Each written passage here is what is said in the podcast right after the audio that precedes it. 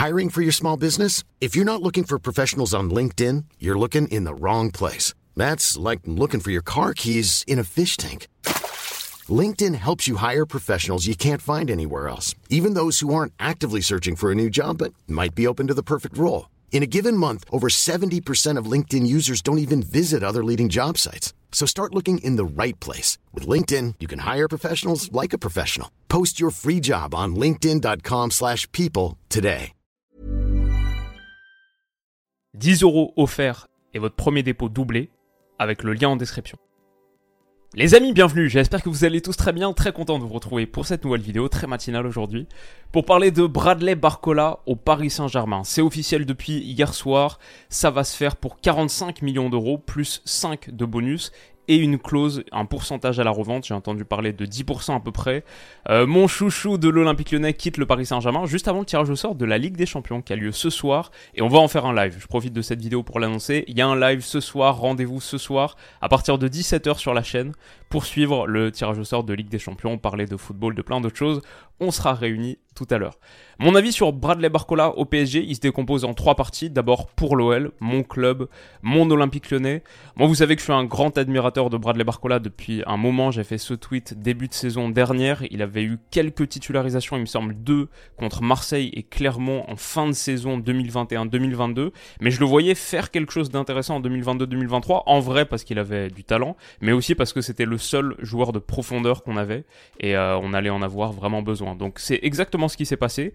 Maintenant, qu'est-ce que je pense de lui au Paris Saint-Germain, de cette vente pour un gars que j'ai euh, vraiment porté dans mon cœur, un joueur que j'ai adoré, adoré la saison dernière. Bah, j'en ai fait un petit tweet hier également. Je dis, vous savez que j'adore Bradley, mais si les chiffres sont vrais, je trouve que c'est bien vendu. On sera pas européen, je pense pas.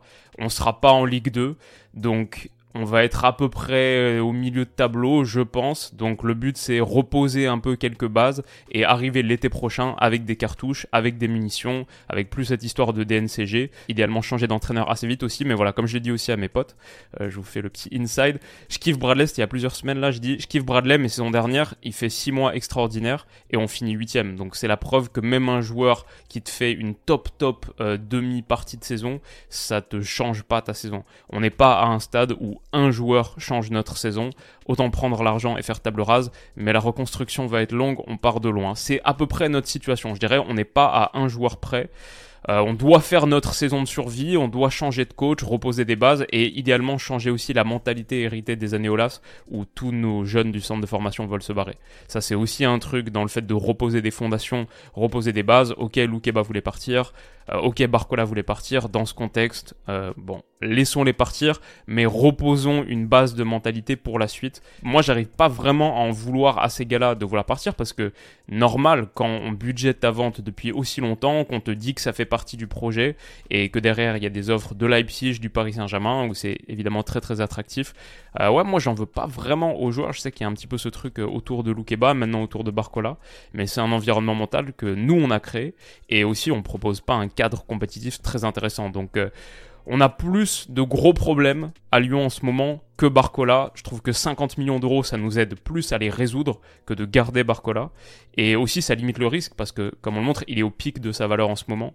Euh, je pense qu'il est au pic de la valeur qu'il peut atteindre chez nous. Il peut pas vraiment grimper plus haut. Par contre, il peut descendre beaucoup plus bas. C'est une valorisation là, 45 plus 50, qui repose sur pas beaucoup de temps de jeu. Quelques bons mois fin de saison dernière, en gros. Je pense que c'est pas la mauvaise décision pour nous, surtout en ayant pris Ernest Noama que je vais découvrir. J'ai envie de me pencher un petit peu sur le profil, peut-être vous en faire un petit truc. Et Mama Baldé, par contre, que j'ai toujours bien kiffé. Donc euh, voilà, on se renforce aussi. C'est pas la pire des situations pour nous, je dirais, dans l'ensemble. Donc ça, c'est pour l'OL. Pour Barcola maintenant, la vraie question, c'est aussi pour Bradley Barcola. Est-ce que c'est un bon move pour lui? Est-ce que c'est pas trop risqué? Moi, je vais dire, peut-être encore une fois, peut-être un peu contre-intuitif, mais je vais dire, vu l'état de l'Olympique lyonnais actuellement, à quel point c'est mal coaché, sans Coupe d'Europe, euh, je suis pas certain que ce soit le meilleur cadre de développement non plus. C'est sûr qu'il aura plus de minutes à Lyon qu'à Paris, mais je suis pas certain que ce soit le meilleur environnement de progression, l'OL actuel. Bon, en plus, sans compter le fait qu'il n'est pas particulièrement motivé, que le fait d'aller au Paris Saint-Germain, ça fait exploser son salaire, mais purement sportivement, sur le nombre de minutes, il en aura plus à Lyon, mais c'est pas le meilleur environnement de progression, l'OL actuel, je trouve. Après, la vraie question, du coup, c'est pas forcément euh, rester à l'OL ou non. Je pense que quitter l'OL, c'est pas la pire des choses vu sa trajectoire. mais c'est plus est-ce que c'est pour aller au Paris Saint-Germain? Quitter l'OL, je trouve ça pas scandaleux, mais aller au PSG, ça c'est une autre question. Si vous vous souvenez l'année dernière, j'avais fait cette vidéo sur Hugo Ekitike où je disais deux choses. Je disais un, je trouve qu'on en fait un peu trop sur ses qualités. J'ai retrouvé mon texte et texto je disais le niveau de talent que j'observe personnellement me semble en dessous de la hype. Ça c'est la première chose. Et la deuxième, je disais, il jouera pas assez de minutes pour se développer. Alors pour Barcola perso, c'est moins le point 1 qui me parle, mais plus le 2. Euh, le point 1, on en reparle tout à l'heure, ses qualités pour le PSG, on en parle tout à l'heure. Mais le point 2, Bon, c'est vrai que tu peux faire pire pour te développer qu'un club de Ligue des Champions qui est en train de prendre un virage intéressant, qui est pas mal coaché. Avec Luis Enrique, je pense que c'est pas mal pour se développer, tout en restant en France en plus, dans un championnat que tu as déjà appris à connaître. Euh, tu peux faire pire que cet environnement, mais je pense aussi que tu peux faire mieux. Barcola au PSG, c'est, il arrive, ça va être difficile pour lui d'être titulaire. Évidemment, il y a Bappé et il y a Dembélé devant. Et même les autres minutes, faudra se battre avec un Marco Asensio, Kanguini par exemple. Du coup, voilà, il y a une partie de moi qui pense que la meilleure destination pour Bradley Barcola, ça aurait été plutôt euh, un bon club de Bundesliga. En plus, je pense que niveau championnat, style de jeu, ça aurait très bien matché.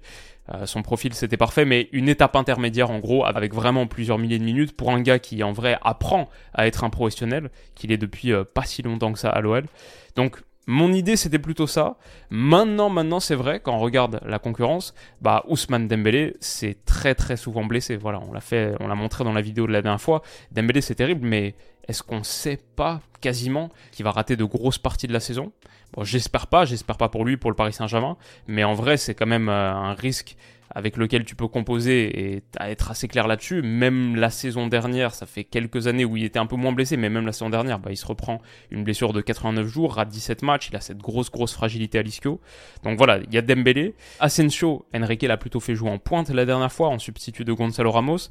Kanguini à Majorque, euh, bon, c'était plutôt un milieu offensif, il était un petit peu plus reculé, pas toujours, toujours sur l'aile. Et puis quand tu achètes un gars à 45 plus 5, 50 millions, c'est a priori pour lui donner sa chance pour le coup, je trouve que le contexte de ce nouveau PSG, plus patient, mieux coaché, euh, plus jeune, moins star, etc. C'est un meilleur environnement pour réussir que celui dans lequel Hugo Ekitike est arrivé l'été dernier. Ça, c'est quand même un changement, parce que bien sûr, les deux vont beaucoup être euh, mis en comparaison. Un gars qui vient d'un club français, un espoir, avec pas beaucoup de temps de jeu, des qualités brutes évidentes, mais est-ce qu'il peut réussir au PSG Voilà, on va beaucoup mettre les deux euh, dans la balance. Je pense que les environnements sont vraiment différents. Et puis Barcola, quelque part, il a peut-être montré un peu plus de choses qu'Ekitike sur un point, c'est la force mentale. Je pense que Barcola, il y a un truc qui est marquant dans sa très très jeune carrière, c'est que toutes les étapes qui ont été mises en face de lui, il les a franchis. Lyon, il a saisi sa chance dès qu'on lui a donné, alors qu'il n'était pas forcément le gars qui était vraiment en pôle, même à l'époque de l'été dernier, il n'était pas forcément en pôle pour occuper un rôle important la saison qui arrive, il n'était pas forcément qualifié comme un des meilleurs talents du centre de formation, il a eu sa chance, il l'a saisi avec brio. Pareil en équipe de France Espoir, il a tout de suite été très bon, il y a des gars comme ça qui se hissent systématiquement au niveau du défi qui leur est présenté, et je vais dire, Barcola, c'est un gars qui a connu de l'adversité, il a connu un club où il y a de la pression, il y a de l'attention, le climat, il n'est pas facile, encore moins en ce moment. Lyon, c'est pas cette euh, famille fonctionnelle et euh, accueillante, chaleureuse comme l'est peut-être comme l'était un petit peu plus euh, Reims à l'époque pour équitiquer. Bon, il est formé au centre de formation, il a ses habitudes à Lyon, etc. Mais c'est pas toujours l'environnement le plus simple. Je pense qu'il arrive au PSG quand même avec une certaine force mentale, avec certains attributs qui peuvent l'aider à relever ce défi-là. Donc la dernière question, c'est pour le Paris Saint-Germain. On a dit pour l'OL, on a dit pour Barcola, mais pour le PSG, qu'est-ce qu'il apporte et est-ce que c'est un bon move? Alors, si vous l'avez vu jouer un petit peu la saison dernière, c'est pas une surprise pour vous. Barcola, c'est un offensif extrêmement, extrêmement percutant. Cette action là où il se entre deux joueurs, puis passe décisive en retrait pour Alexandre Lacazette c'est un peu l'action euh, classique Barcola. La plupart du temps, il est droit, mais il est gauche aussi, à de nombreuses reprises. C'est un offensif polyvalent en général. Euh, super jeu sans ballon. Ça, c'est peut-être euh, le truc le plus marquant. Et la raison pour laquelle je croyais beaucoup en lui début de saison dernière, parce que c'était le seul joueur de profondeur qu'on avait. Bah, la qualité de ses appels pour plonger dans le dos de la dernière ligne, c'est ça qui lui a permis de se procurer autant de situations, autant de passes décisives saison dernière. Toujours ça, dans l'intervalle entre central et latéral. Il part depuis le côté, un ballon intérieur et la passe en retrait pour la casette.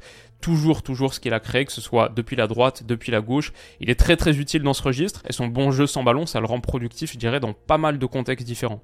Et puis ensuite, il y avait cette superbe entente avec Alex Lacazette qu'il a vraiment pris sous son aile. Je pense que c'est un bon signe et surtout, enfin surtout, en tout cas important, sa grosse grosse activité défensive. Alors là, il a vraiment été marquant, c'est un gars qui se bat constamment à la perte, euh, qui fait les efforts défensifs. Son profil statistique sur FBRF, on voit ce qui ressort le plus de Bradley Barcola, les passes décisives, euh, quasiment une passe décisive tous les deux matchs, ça le plaçait premier centile d'Europe, 99e centile, top 1% des 5 championnats majeurs, même si ses expected assists étaient plus bas, donc il y avait quand même une surperformance par rapport à ça à surveiller. Mais sinon, voilà, les dribbles réussis, le nombre de touches dans la surface de réparation adverse, grâce à ses très bons appels, son bon jeu sans ballon, où il est top 5% en Europe, et ensuite le volume défensif, interception top 2%, balle contrée top 1%, tacle dans le premier tiers, et c'est notamment pour cette partie qu'il a assez vite conquis euh, le cœur des supporters donc je dirais, c'est un gars qui match plutôt bien avec l'identité de ce nouveau PSG. Déjà, c'est un jeune français, plus euh, gros potentiel que gros nom, ça c'est très bien pour le nouveau PSG. Il est à l'aise avec le pressing, il aime se battre défensivement. J'aime bien par rapport à ce que cherche à faire le Paris Saint-Germain. Je trouve que c'est un move qui est intéressant. Je pense que c'est cher. 45 plus 5, on va pas se mentir, je pense que c'est cher. Et c'est pour ça que personnellement, en tant que supporter de l'OL, j'ai pas trop de mal à le voir partir non plus. Je pense qu'on s'en tire bien et qu'on est plutôt bien payé pour 6 bons mois, ça c'est clair. Maintenant, je vais aussi dire que pour un offensif français prometteur, c'est à peu près les prix du marché. C'est un peu plus haut que le prix du marché, mais c'est pas beaucoup plus haut non plus.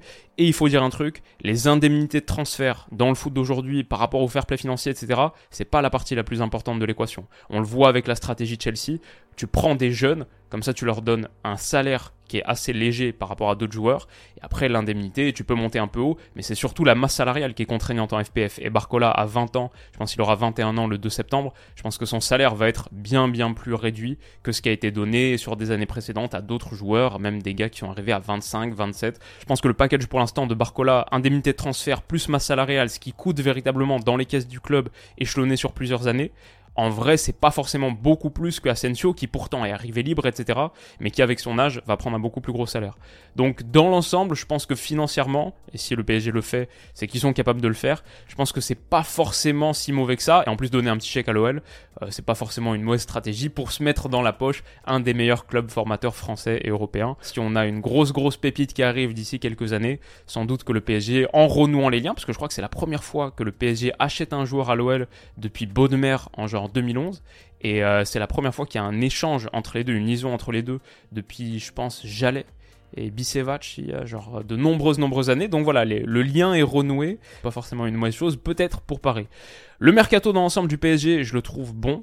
Il aurait été très bon en prenant un million en plus. C'est pas encore fini, mais avec le départ de Verratti, qui apparemment est très très proche euh, pour aller du côté d'Al Arabi, bah, quand tu regardes les milieux de terrain, parce que Danilo Pereira, bon, c'est plus un défenseur central maintenant. En gros, t'as Ugarte, Vitinha, Warren Zaire Emery, très bien, cette triplette de l'entrejeu. Mais sinon, tout de suite, tu tombes sur Fabian Ruiz, Carlos Soler. Je pense qu'un milieu de terrain serait très utile. Il y a aussi le petit Cherendour dont on n'a pas parlé, mais pour l'instant, il me semble, je pense pas qu'il aura beaucoup de minutes cette saison. C'est le truc que j'aimerais voir en plus pour renforcer ce PSG là. Mais sinon, dans l'ensemble, j'aime bien le mercato et peut-être que Colomboigny arrive. Peut-être que la prise de Barcola, elle permet de mettre un petit peu de pression aussi sur l'Eintracht, euh, que c'est un petit move de négociation, même si je pense que les deux dossiers sont relativement indépendants. En tout cas, dans l'ensemble, j'aime bien ce mercato du PSG. Et Barcola, même si l'indemnité de transfert fait un peu peur, en vrai, en vrai, je pense que c'est un move, euh, un risque assez calculé de la part du Paris Saint-Germain. Et il peut avoir un rôle important avec les fragilités d'Ousmane Dembélé. Pour l'instant, la trajectoire de Barcola montre un gars qui a su saisir sa chance partout où il est passé.